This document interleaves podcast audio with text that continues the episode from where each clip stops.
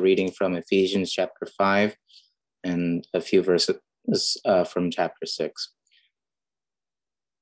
Therefore, be imitators of God as beloved children and walk in love as Christ loved us and gave himself up for us, a fragrant offering and sacrifice to God.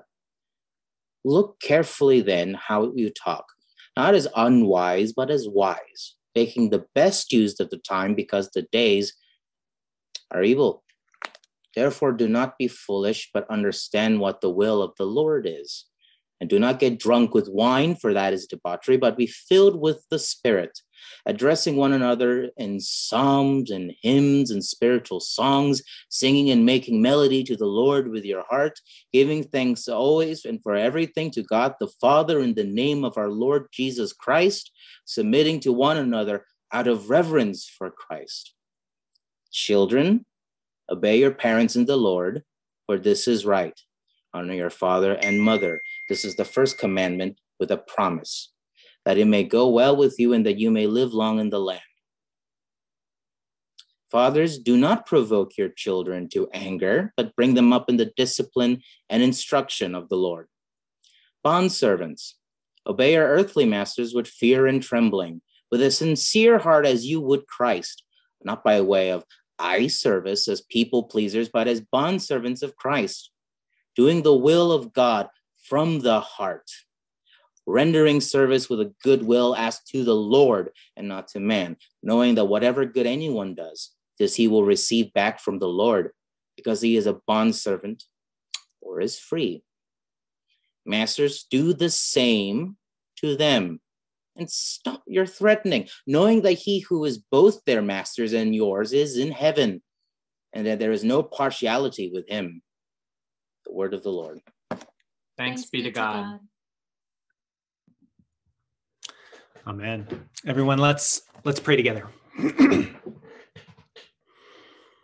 Father in heaven, we just said that um, we believe that Jesus is going to judge the living and the dead, um, and uh,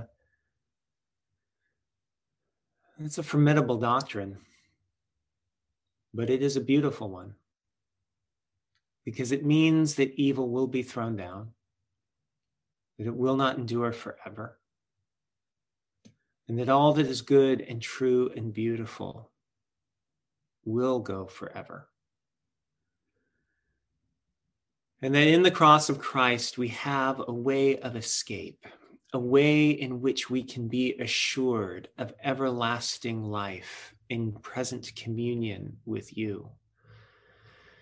And based upon those beautiful truths, I ask for the power of your Holy Spirit to rest upon every one of us that is hearing right now, that we may hear your voice and not mine, that we may hear the voice of our shepherd calling us by name into a good and happy gospel. Will you grant us to hear your word well? We pray this in Jesus' name. Amen. Amen. Everyone, um, would you please uh, turn back to page seven and the Ephesians reading? Uh, friends, we have some formidable work to do today. Um, we are, as you know, uh, walking through the book of, F, uh, of Ephesians, uh, the Paul's letter to the church at Ephesus. Uh, one of the things that we do here at Emmanuel is that we generally select a book of the Bible and then we read it together uh, week by week. So, um, week to week, I don't know if this is new to you, but I, like I don't wake up in the morning on Monday and kind of say, hmm, I wonder what we should preach about next week. What we do is we preach the next bit of whatever book that we're going through. And one of the things that that means is that um, every now and then we come upon bits of the Bible that we might not have, or I might not have woken up in the morning and said, Hey, I really want to preach that bit. Um, we preach, we get to look at and wrestle with bits of the Bible uh, that are sometimes formidable, difficult, challenging. And that's one of those today. We're going to talk about slavery today.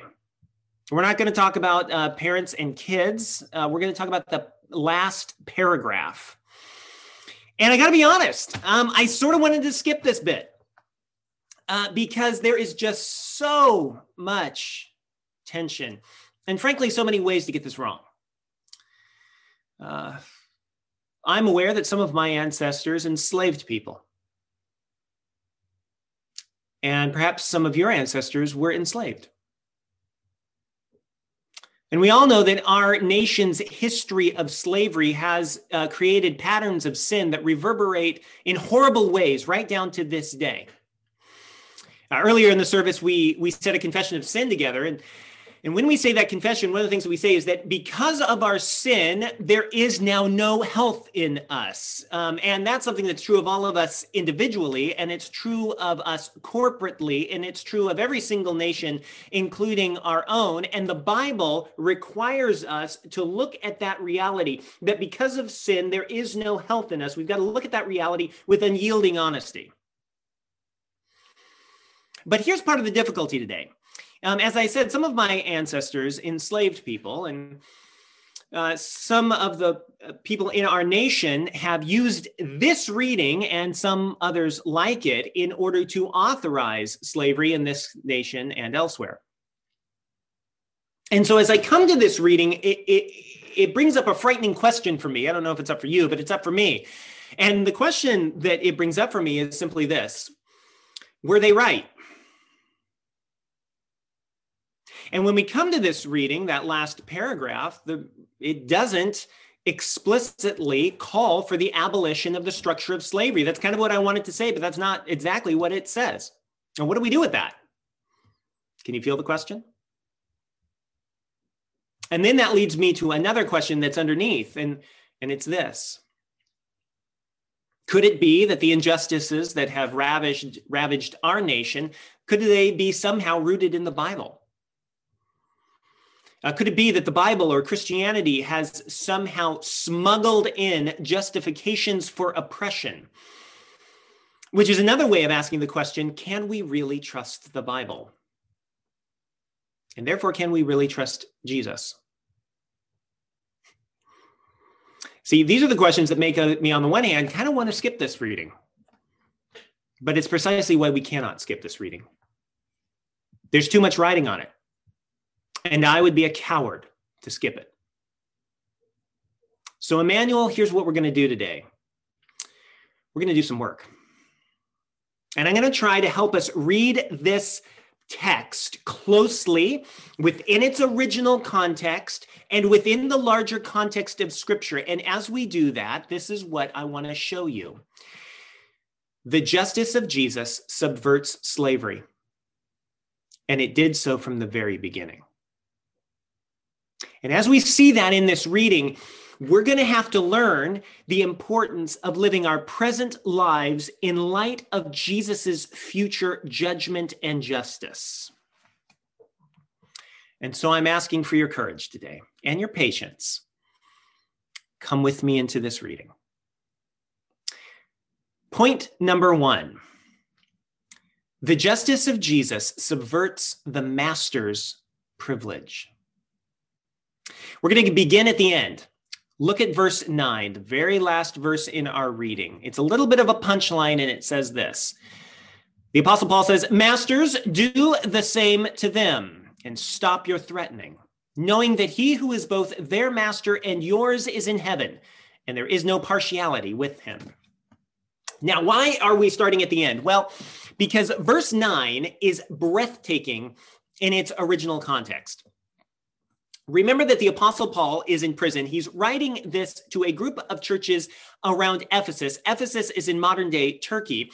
And these churches are majority Gentile, they are culturally Roman and Greek. Now, at this time, the idea of abolishing slavery did not exist. So, ancient Israel's uh, law, what we have in the Old Testament, ancient Israel's law uh, regulated slavery in a pretty unprecedented way within the context of that culture. And, and there were individuals who uh, liberated or manumitted their slaves, but there were no societies at this time that had even considered the idea of abolishing slavery or even that it was comprehensively immoral. In fact, in the Roman and uh, Greek cultures, uh, Aristotle stood out um, as a leading figure of thought. And Aristotle argued that slavery was simply part of nature, uh, and that in his mind, a slave was a tool for the master. So in his thinking, um, the there was a largely unfettered priority of master over enslaved person. Now that was the normal standard view at that time. And slavery was everywhere at this time. In fact, in some parts of the Roman Empire, they think that there were more enslaved people than there were free people. And therefore, when Christianity came on the scene, the church was immediately full of enslaved people. And the church also had masters in them. And therefore, the Apostle Paul has to address it.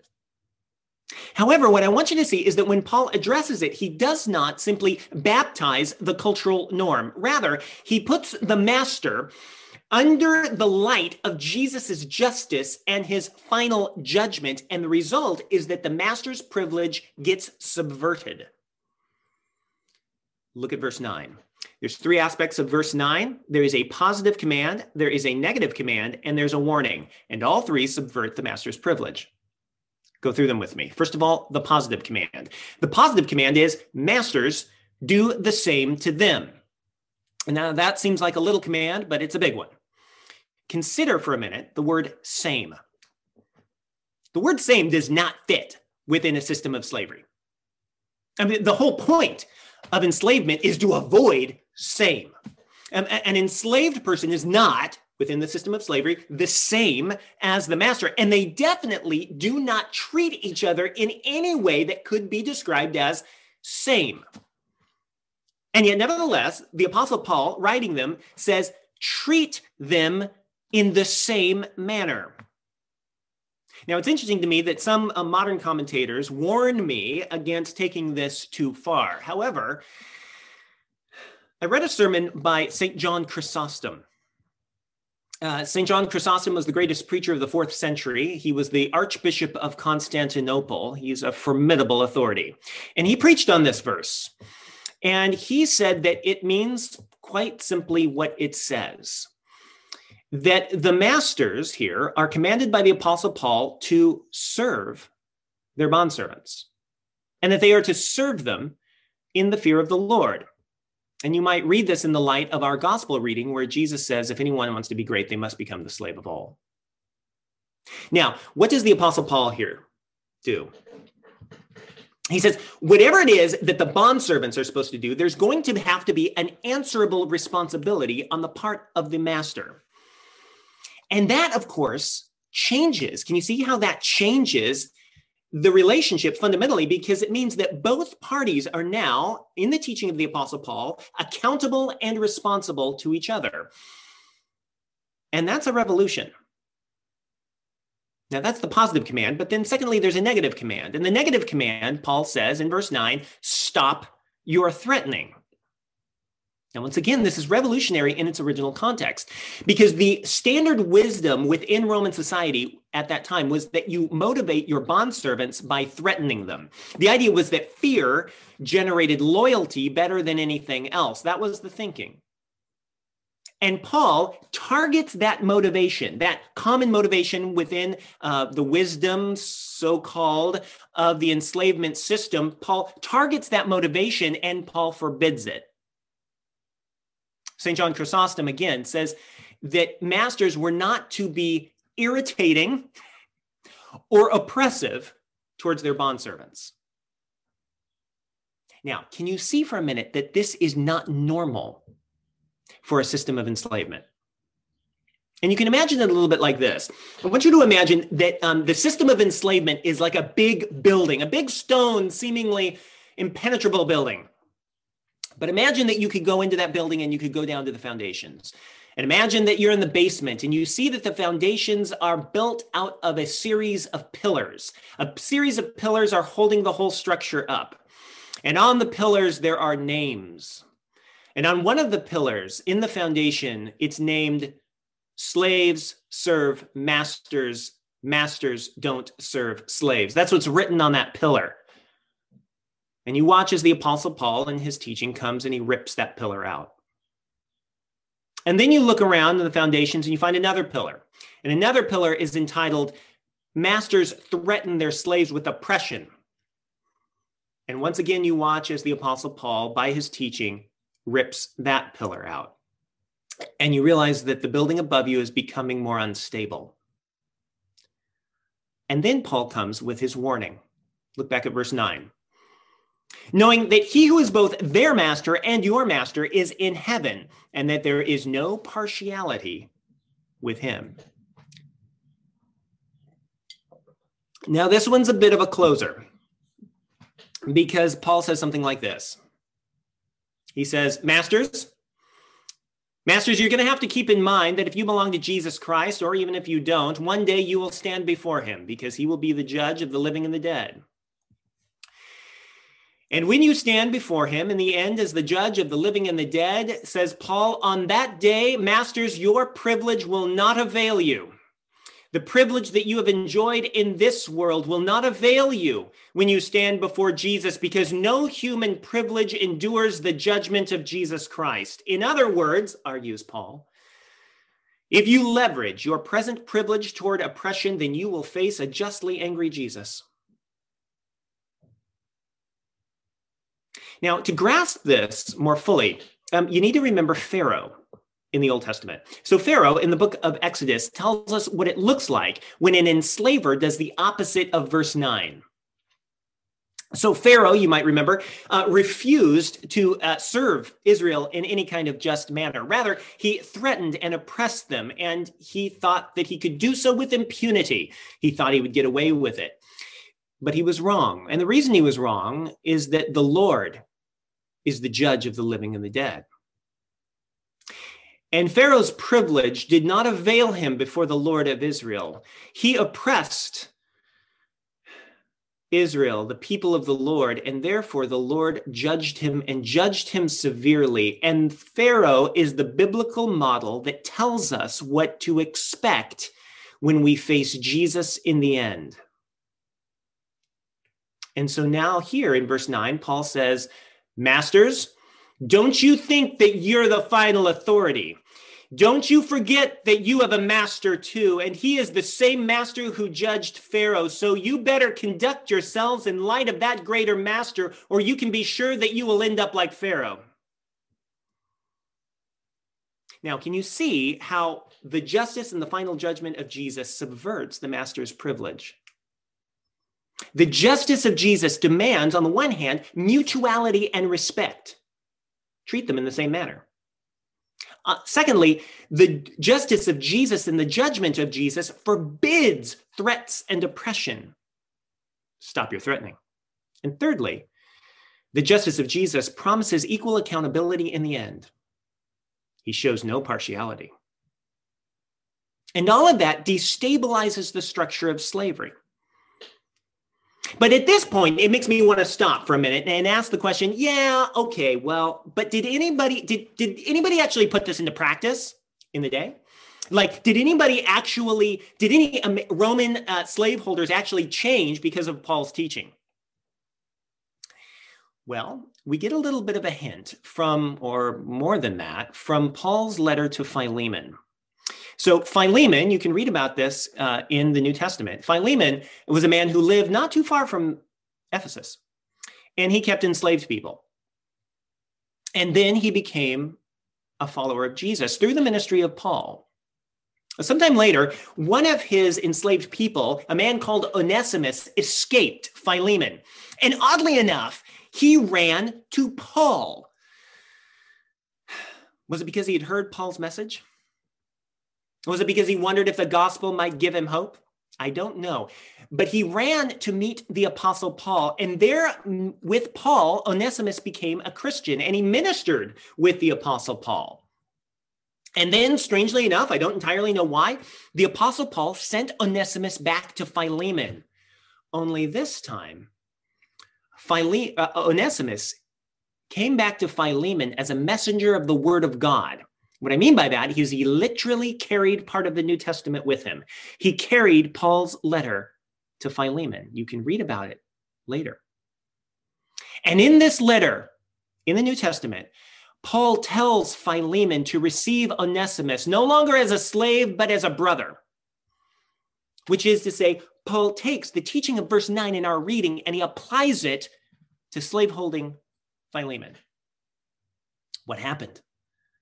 Well, the letter to Philemon doesn't tell us, but we have post biblical sources. The first one is just a few years after the writing of the New Testament that tells us and that uh, suggests to us that Onesimus gained his freedom and that he went on to become a bishop of a church, either a church in Macedonia or very likely the second bishop of the church of Ephesus, the second bishop of the church that received this letter to the Ephesians. I can't compl- I can't entirely tell you that that's what happened, but that is what multiple sources of the early church tell us. The justice of Jesus subverts the master's privilege and did so from the beginning. But now, secondly, the justice of Jesus dignifies the bondservant. Take a look at verse 5 now. Bondservants, obey your earthly masters with fear and trembling, with a sincere heart, as you would Christ. Now, on the face of that, that looks pretty straightforward. It looks like an unqualified command to total obedience. However, look at how a bondservant is supposed to obey. Verse 6 not by way of eye service as people pleasers, but as bondservants of Christ, doing the will of God from the heart, rendering service with a good will as to the Lord and not to man. This is important.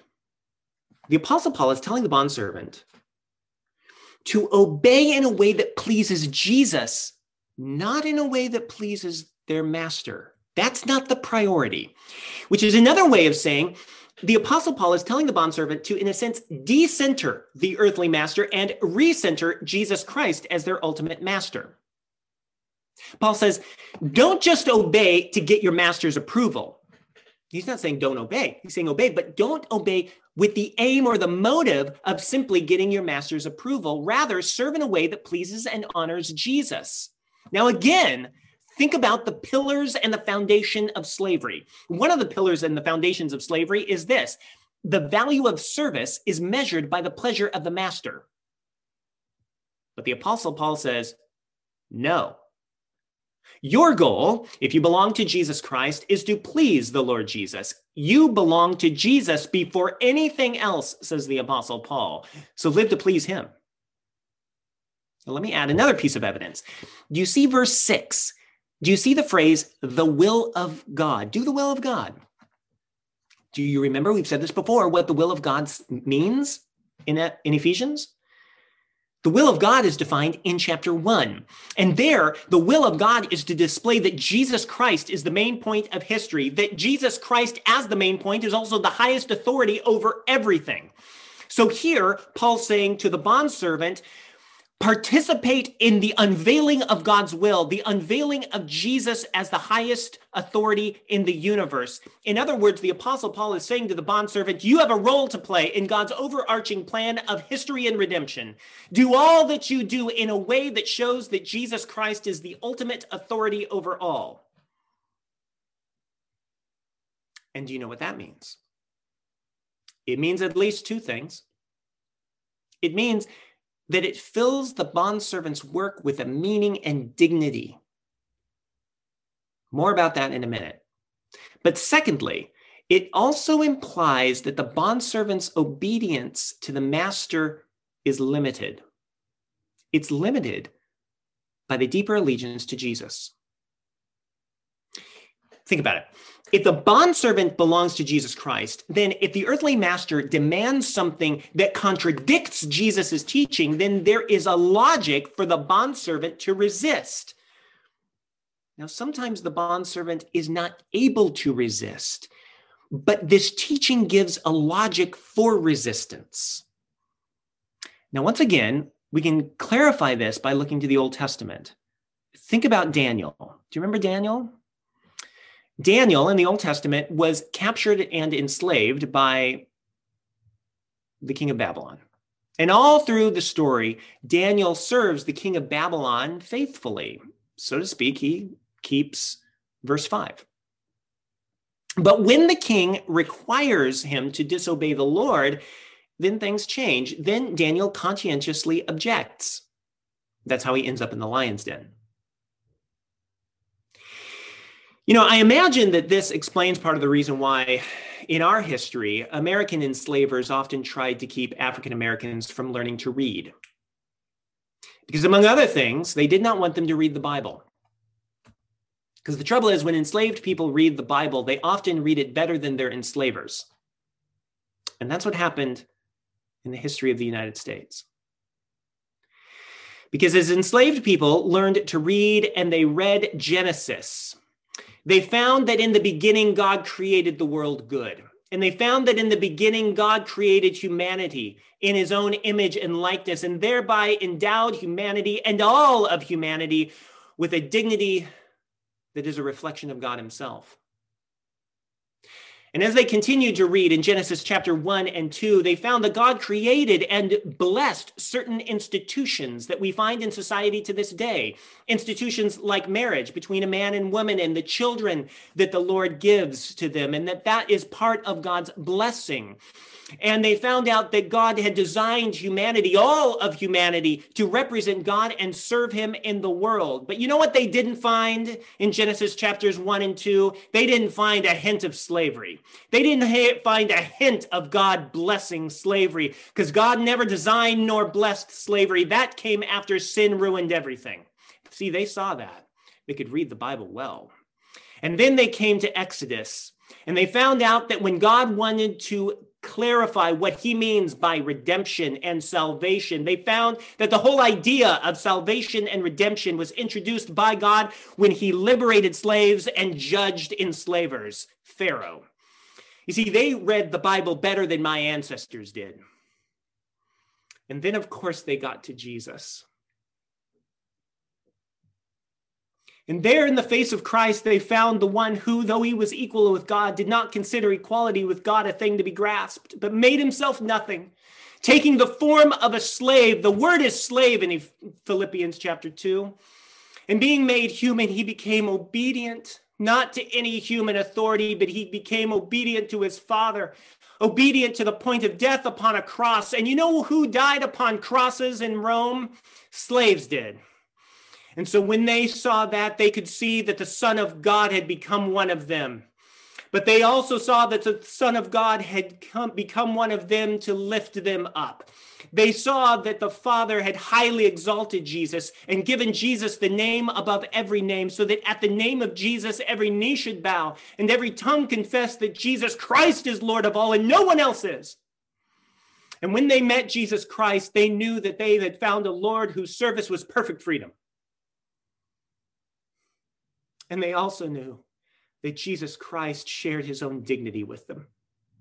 And Jesus' dignity filled them with a holy boldness because now they knew that they were servants of the King of the universe and they knew that their Lord treasured them. And then they read verse 8. Paul says, knowing that whatever good anyone does, he will receive back from the Lord whether he is bondservant or free. And now, Emmanuel, consider the magnitude of that promise to someone who is a bondservant.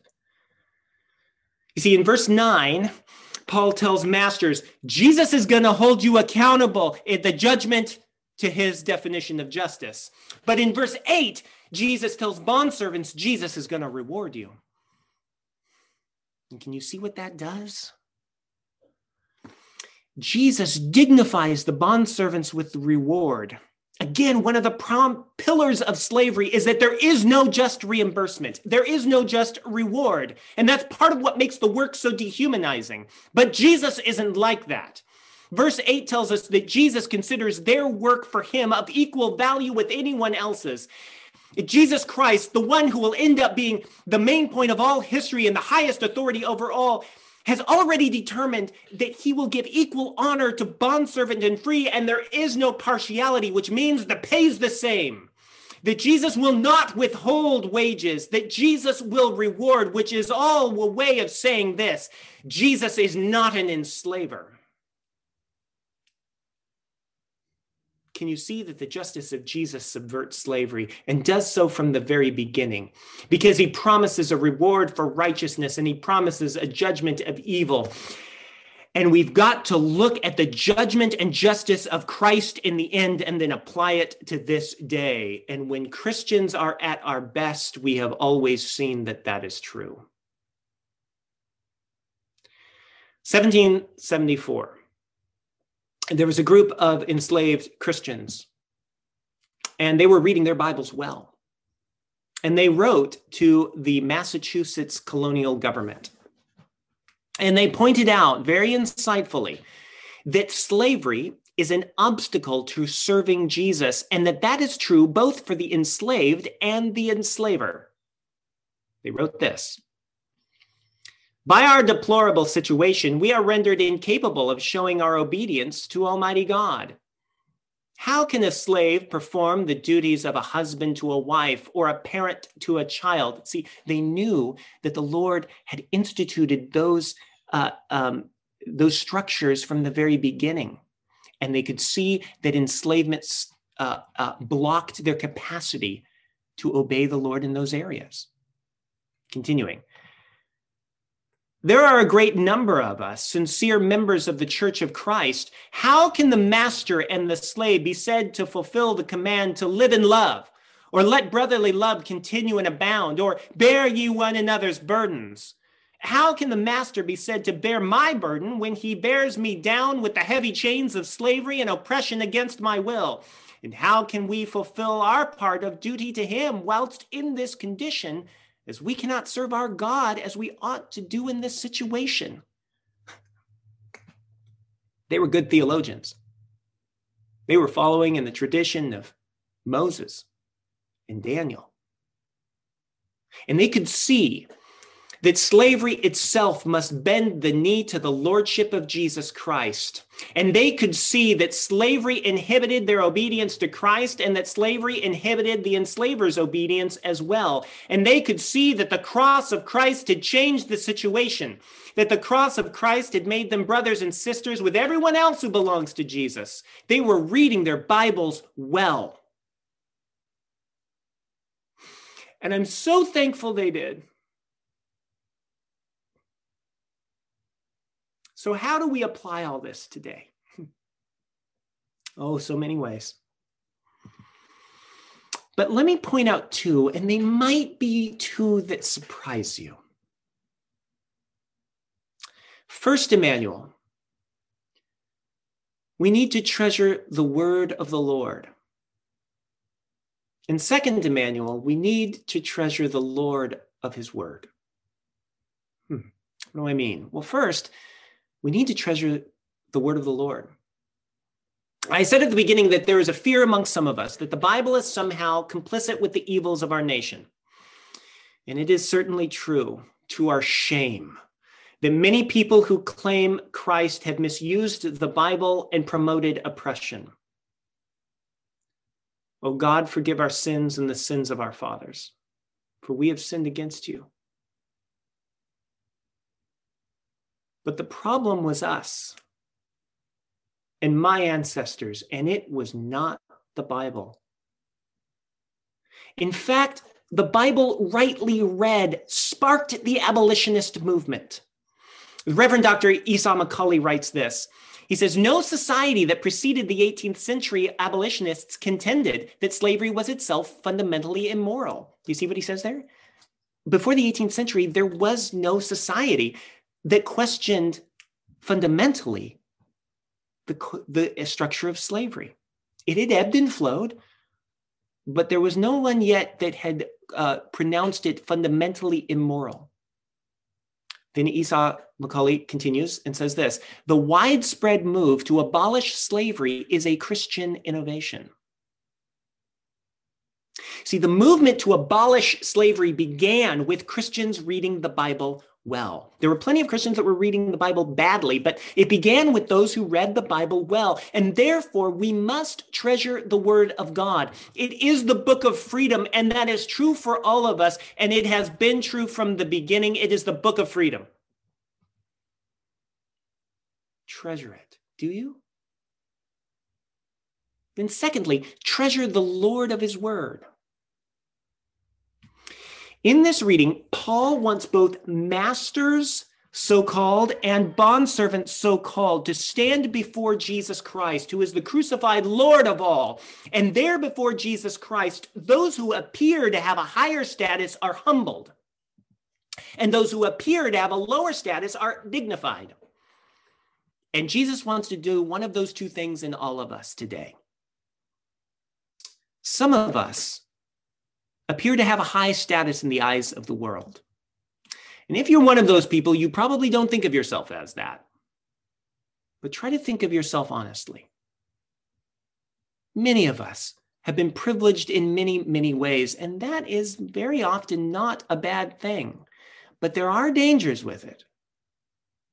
And if you are someone whom the world sees as someone who is privileged or of high status in one way or the other, then it is incumbent upon us, if we belong to Jesus, to put yourself before Jesus, to put ourselves before Jesus, and to look forward to that final judgment and the justice of Jesus, and then also to look at the cross of Christ and live in the in between those two realities until you and I are humbled down until we are servants of all. The only path to greatness is through becoming a servant of all. Let Jesus bring you down to the happy glory of humility.